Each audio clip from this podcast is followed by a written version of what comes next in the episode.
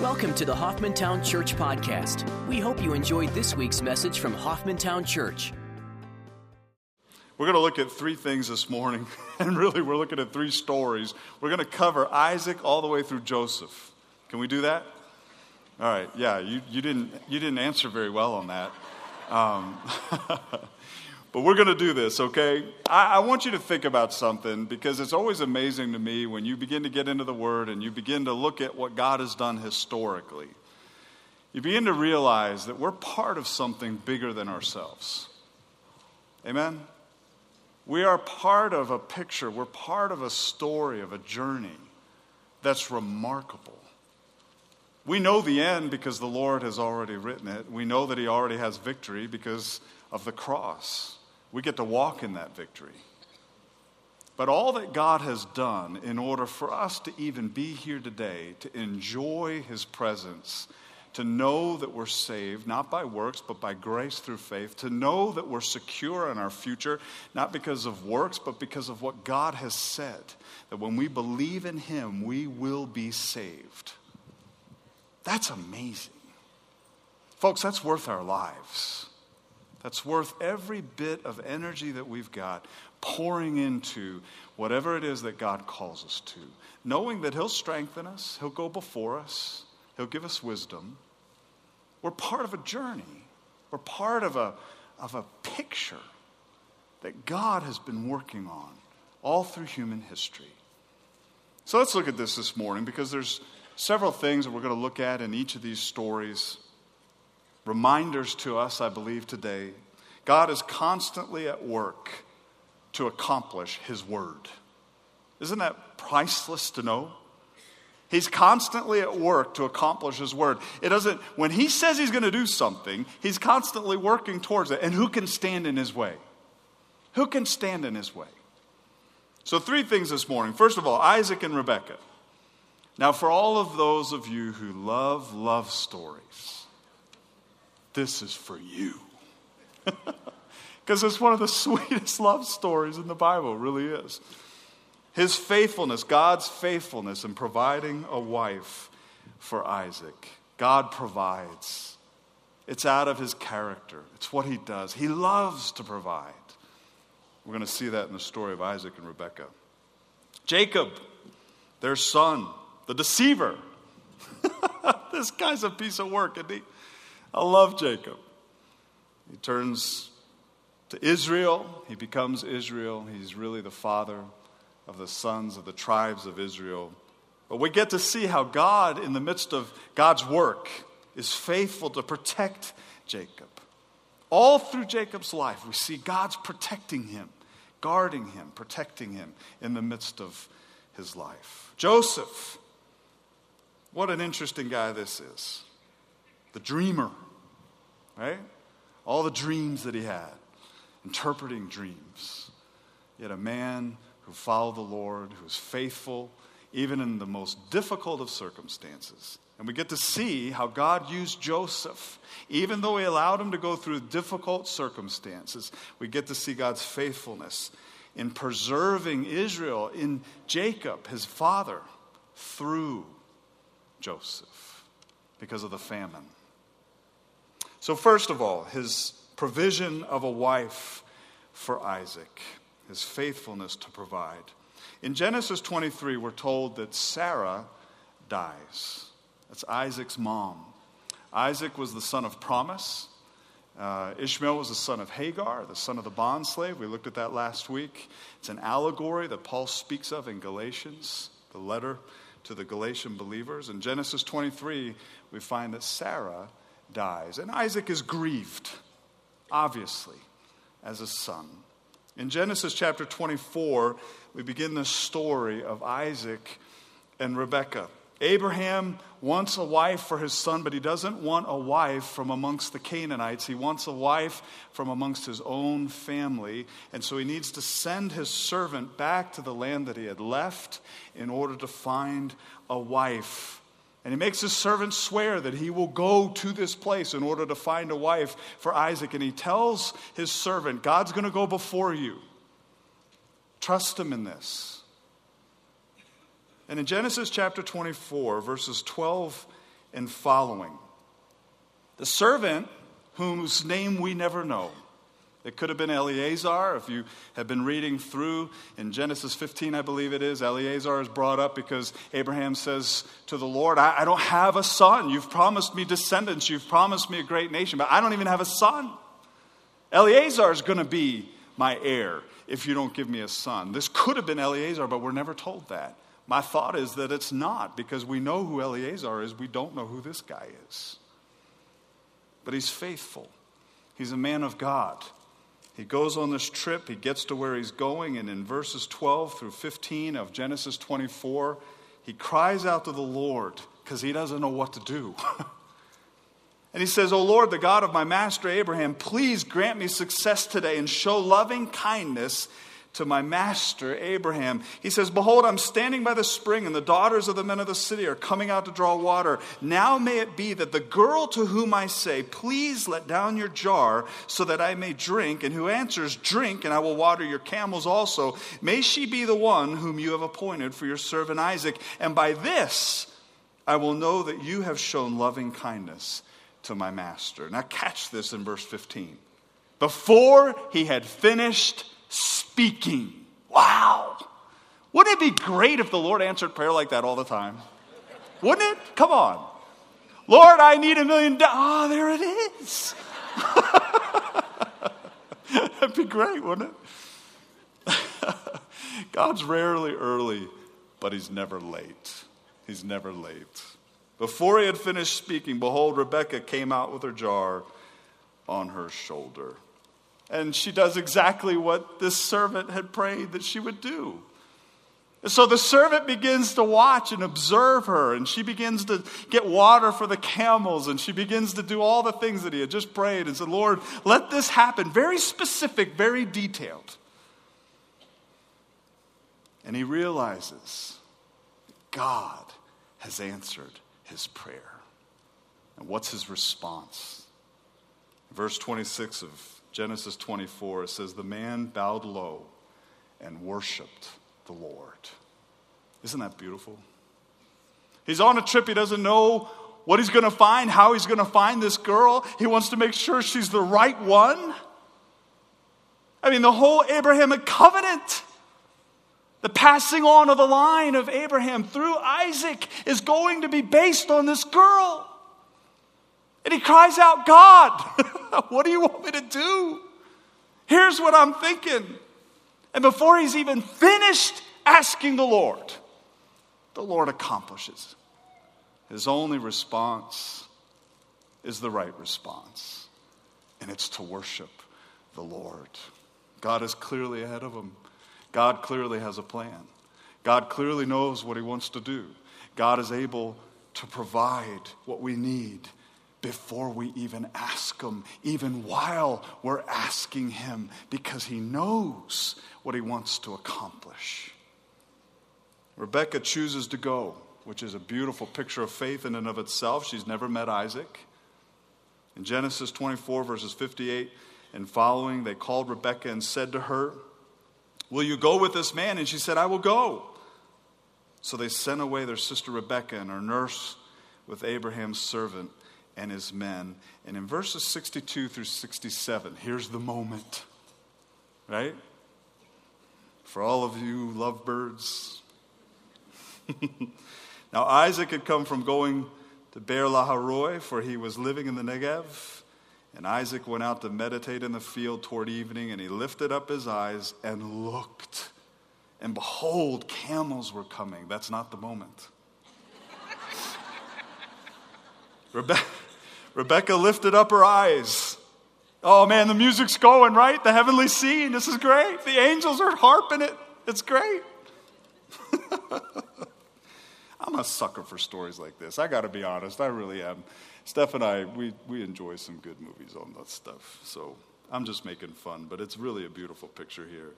Rebecca lifted up her eyes, and when she saw Isaac, she dismounted from the camel and she said to the servant, Who is that man walking in the field to meet us? And the servant said, He's my master. She took her veil and covered herself, and the servant told Isaac all the things that he had done. And then Isaac brought her into his mother Sarah's tent, and he took Rebekah. she became his wife, and he loved her. Thus Isaac was comforted after his mother's death. Folks, what is it that you're in need of? God provides. God provides. Sometimes it seems like the Lord's not doing anything. Have you ever gone through that? You're going through a circumstance, you're going through a situation, and you're kind of like, Lord, what? What's going on? What's happening? Where are you in the midst of this? You realize that sometimes the moments in life where it seems like the Lord is working the least are actually the moments where the Lord is working the most. And the question is do we trust Him? Are we willing to walk with Him? Are we willing to say yes to Him? Are we willing to believe that He has our best in mind no matter what? That He will provide because that's His nature, that's His character. In Genesis 25, we see that Abraham dies. And in verses 7 through 8, it says this These are all the years of Abraham's life that he lived 175 years. Abraham breathed his last and died in a ripe old age, an old man and satisfied with life, and he was gathered to his people. Boy, what a life. What a man of faith. He grew in faith. He was justified not by works, but by faith. This was 400 years before the Mosaic Law even came into existence. He believed God, and it was credited to him as righteousness, and he continued to grow in faith throughout his entire life. Well, not only does the Lord provide, and we see that in Isaac and the story of Rebekah, but he also protects. And we see that in the story of Jacob.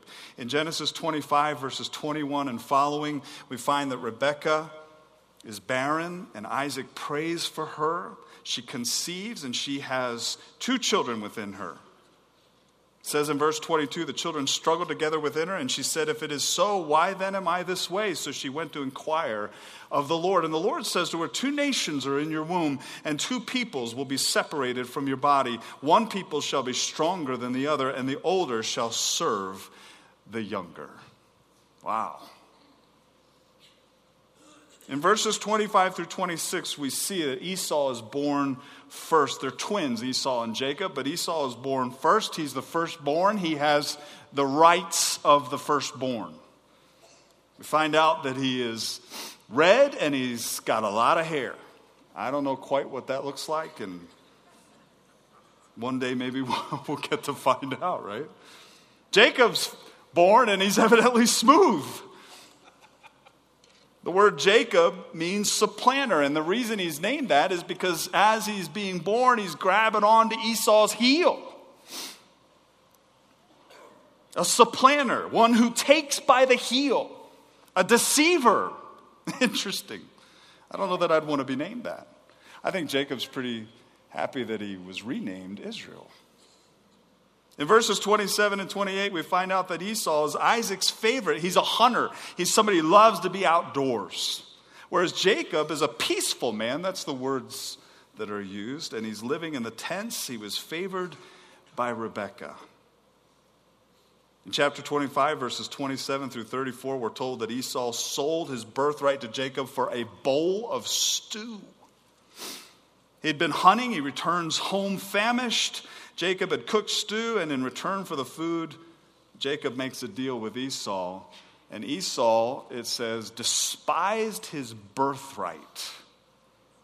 Despised his birthright, and he sold his birthright to Jacob for a bowl of stew. In verse 34, it says, Jacob gave Esau bread and lentil stew, and he ate and drank and rose and went on his way. Then Esau despised his birthright.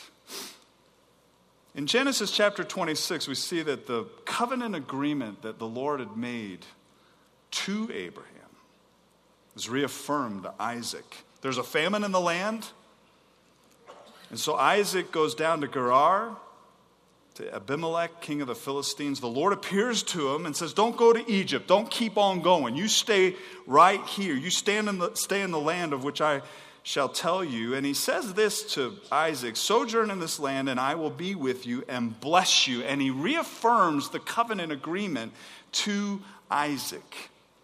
He says, To you, I'm going to you give your uh, descendants, I'm going to give all these lands. I'll establish the oath which I swore to your father Abraham. I'll multiply your descendants as a star, stars of the heaven, and I'll give your descendants all these lands, and by your descendants all the nations of the earth shall be blessed, because Abraham obeyed me and kept my charge, my commandments, my statutes, and my laws. So he reaffirms all that he had said to Abraham, and he reaffirms this with Isaac, and he says, Stay in this land. This is what I'm going to do for you.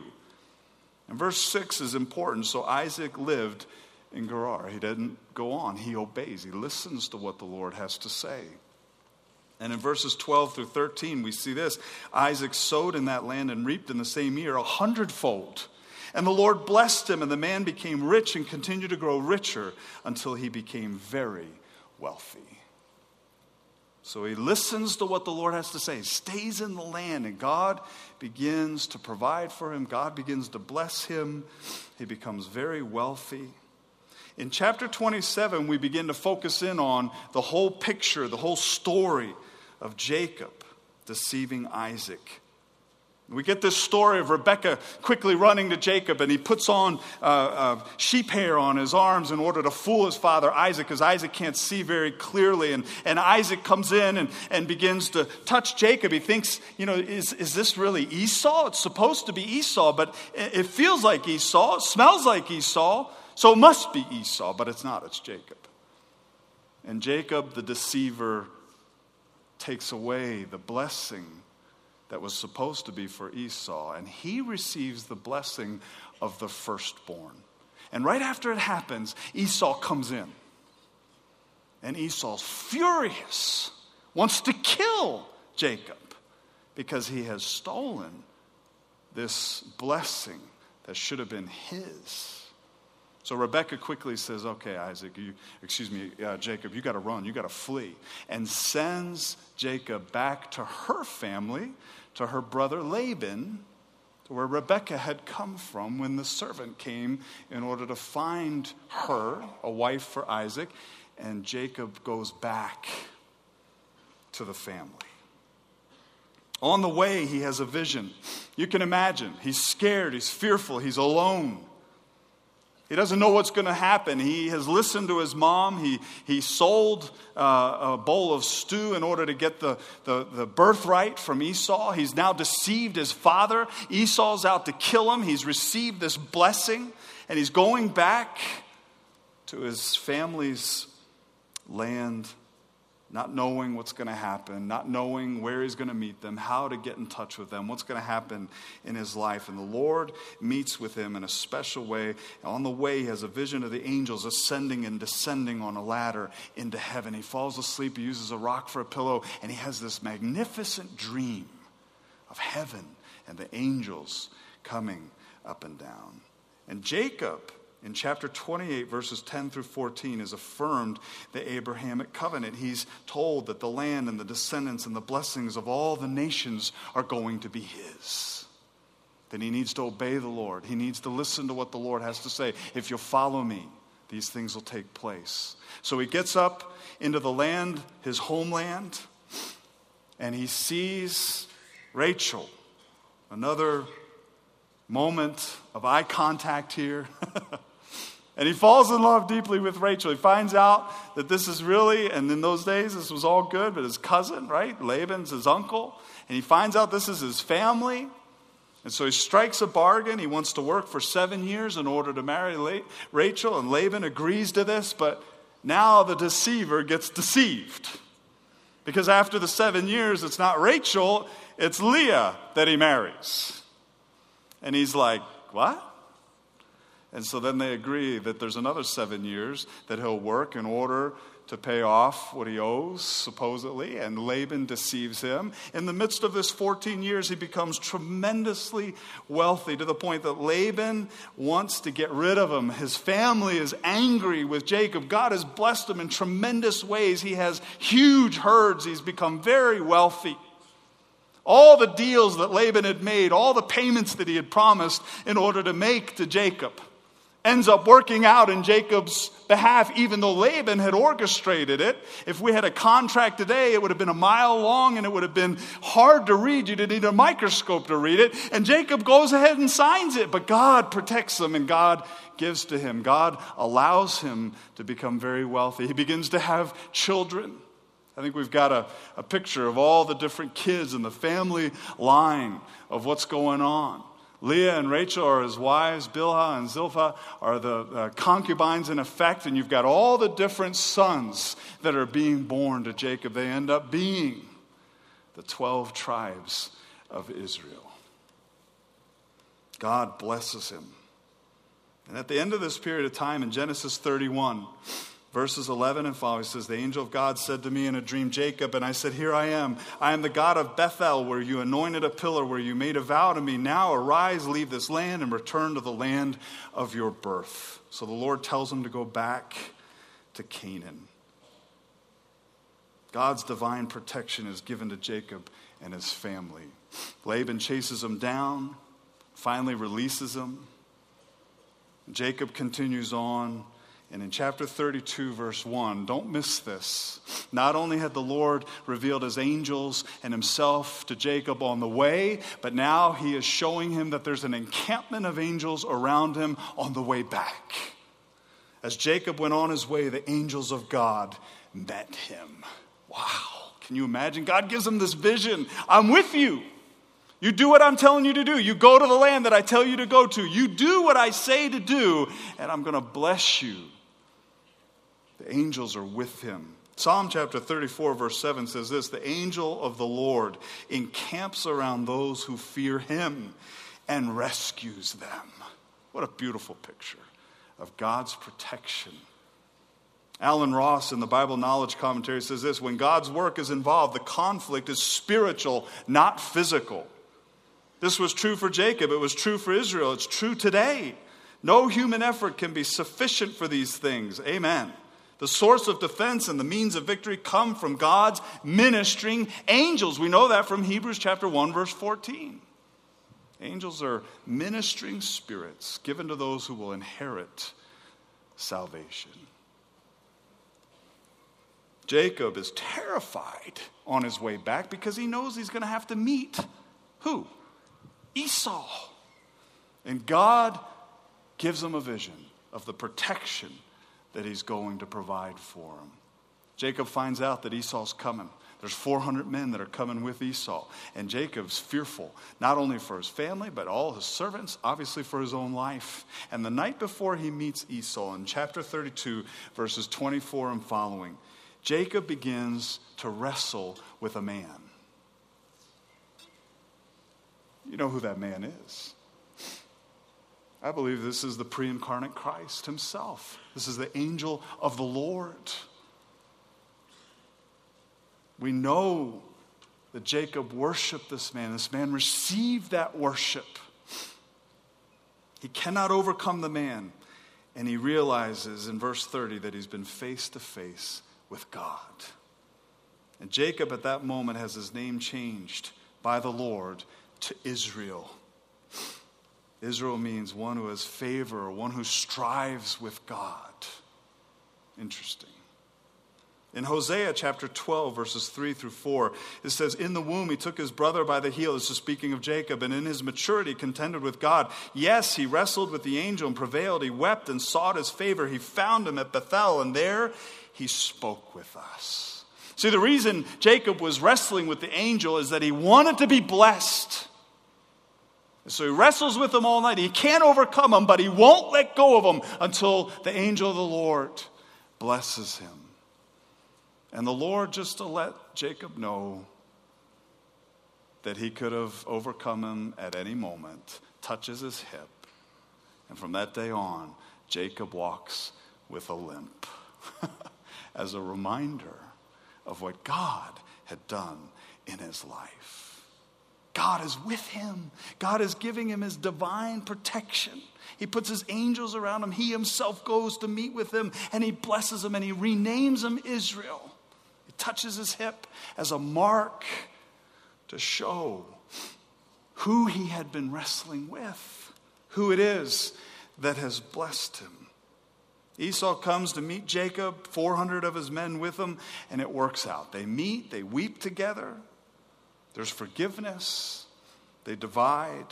In chapter 34, Dinah, the daughter of Jacob, is raped and avenged by her brothers, and so they have to move a little bit around because of the people in the land being angry with them. In chapter 35, Jacob and the family move to Bethel, where the Lord has appeared to him in a vision where he was fleeing. So he goes back to this place where he's had these tremendous visions of the angels and of God. And in Genesis 34, 35, 9 through 12, it says this God appeared to Jacob again when he came from Paddan Aram, and he blessed him, and God said to him, Your name is Jacob, you shall no longer be called Jacob. He affirms this to him, but Israel shall be your name. Thus he called him Israel. God also said to him, I am God Almighty, be fruitful and multiply. A nation and a company of nations shall come from you, and kings shall come forth from you. The land which I gave to Abram and Isaac, I will give to you, and I will give the land to your descendants after God is protecting him. We see not only his provision with uh, Rebekah and Isaac, we see his protection with Jacob. Later, Rachel dies. It's a very sad moment. She's giving birth to Benjamin, the 12th son, and she dies. Jacob's heartbroken.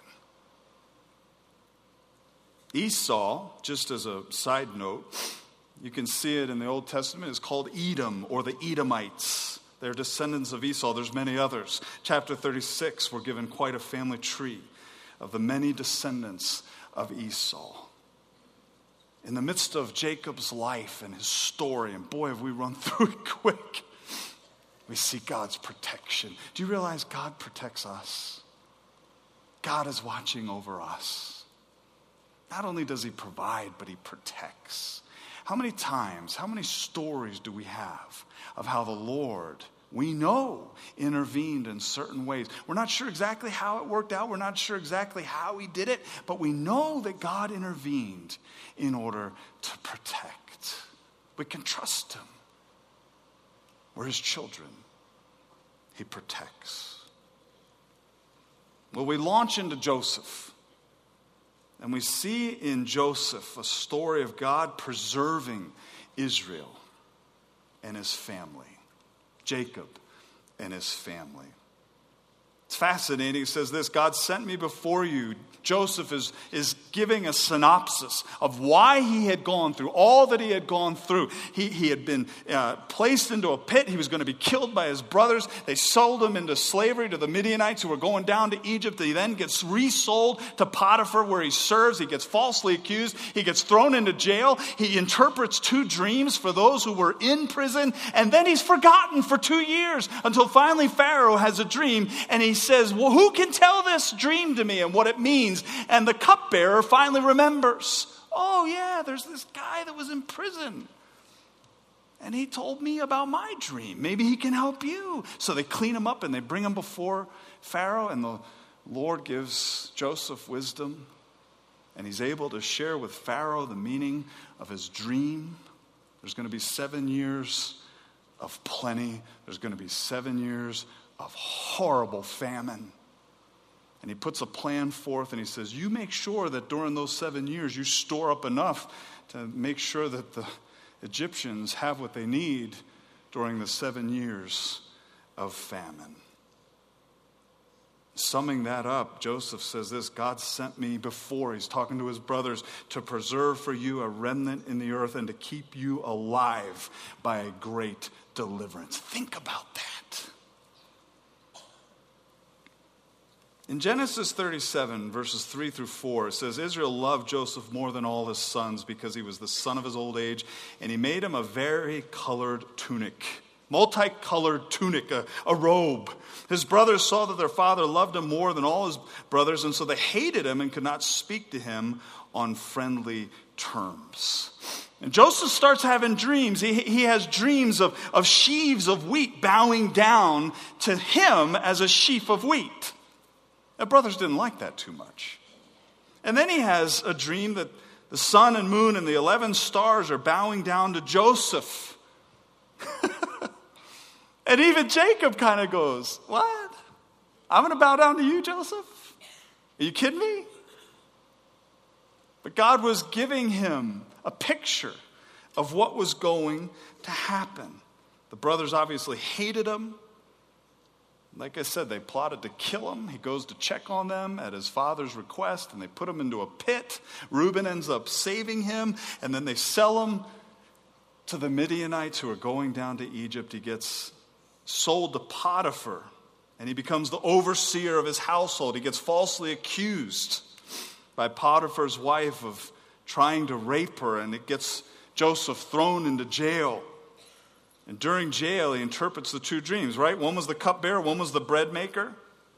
Two years later, as I said, Pharaoh has a dream, and it so disturbs him that he needs it translated. Joseph's put in charge of Egypt. He puts his plan into action, and God uses Joseph to provide food for the world. Amazing. His brothers are sent down to get food because they're starving. And Jacob said, What are you looking at? Go down to Egypt. I hear they got food. Go get some. And so they come down. They come before Joseph. They don't recognize Joseph. Joseph recognizes them, and he puts them through a series of tests because he wants to find out have they changed? Have they changed? And he, know that, he knows that they've changed because when they're willing to give their life for the youngest, Benjamin, he realizes that they're different. And he begins to weep so loudly that even the, the staff in Pharaoh's household hears Joseph weeping. The brothers are scared to death. Joseph goes to them, he comforts them, he ends up feeding them. He ends up having the entire family brought down. Jacob comes before Pharaoh. They end up going into the land of Goshen because they're herders. And it's there that God begins to form the nation. About 70 of them came down into Egypt. A couple million end up being rescued out. In Genesis 45, verses 4 through 8, what a godly perspective. Joseph says to his brothers, Please come closer to me. They came closer, and he says, I'm your brother Joseph, whom you sold into Egypt. Now do not be grieved or angry with yourselves because you sold me here, for God sent me before you to preserve life. Did you catch that? What a godly perspective. Joseph understood why the Lord had allowed this. Why had he gone through all these things? Why had he been falsely accused? Why had he been sold into slavery? Why had he, had he been falsely accused by Potiphar's wife and ends up spending time in jail when it wasn't even his fault? He had been faithful to the Lord all through those things. But he says, Don't be grieved or angry with yourselves because you sold me here, for God has sent me before you to preserve life. The famine has been in the land these two years, and there are still five years in which there will be neither plowing nor harvesting. God sent me before you to preserve for you a remnant in the earth and to keep you alive by a great deliverance. Now, therefore, it was not you who sent me here, but God. Wow. Do we look at our lives and we realize that we're on a journey, that we're in the midst of something that God is orchestrating, that we understand what God is going to do because He's told us? We know that He's completely in charge over human history, not only the past, not only right now, but also the future. And we get to join Him in the work that He has for us. God not only provides, God not only protects, but we also understand that in the midst of all of these things, God is constantly working on our behalf. The question is are we willing to join Him in what He has done, what He is doing, what He wants to do? In the midst of all this, Jesus, the hero of history, He is protecting His promises that he made to Abraham, that he reaffirmed to Isaac, that he then made to Jacob, who became Israel. And in the midst of it all, he's protecting the seed, the Messiah that was to come, that was to go to the cross, to shed his blood, because he knew I was coming. He knew my son and my daughter were coming. He knew each and every one of us need a Savior. See, we're a part of that story. God did this not just for those who were there, who needed to look forward to the coming of the Savior and to believe and therefore to be justified. He also did this because he knew that he had to come to go to the cross so that those who would come after him could look back and receive the promise to be saved, not by works, but by grace through faith. We're a part of that, folks. Are we yielded to the Lord? When we say thanks to the Lord, is it with all of our heart? Is it with the understanding that He does provide for us? Because that's His character, that He's always watching over us, because that's His character. That He will work in the midst of our lives, even when it doesn't go the way we think it ought to go, because He's got a plan and we can trust Him with that plan, even when it doesn't look good. Even when it hurts and it's difficult, God's got a plan. And we can trust Him in the midst of it. Even if we never understand why He allowed certain things, we can trust Him in it. Because He's sovereign and He's good. As His children, He's always working for our benefit. Do we believe that? Are we walking in that? Are we living in that? By His grace by His grace.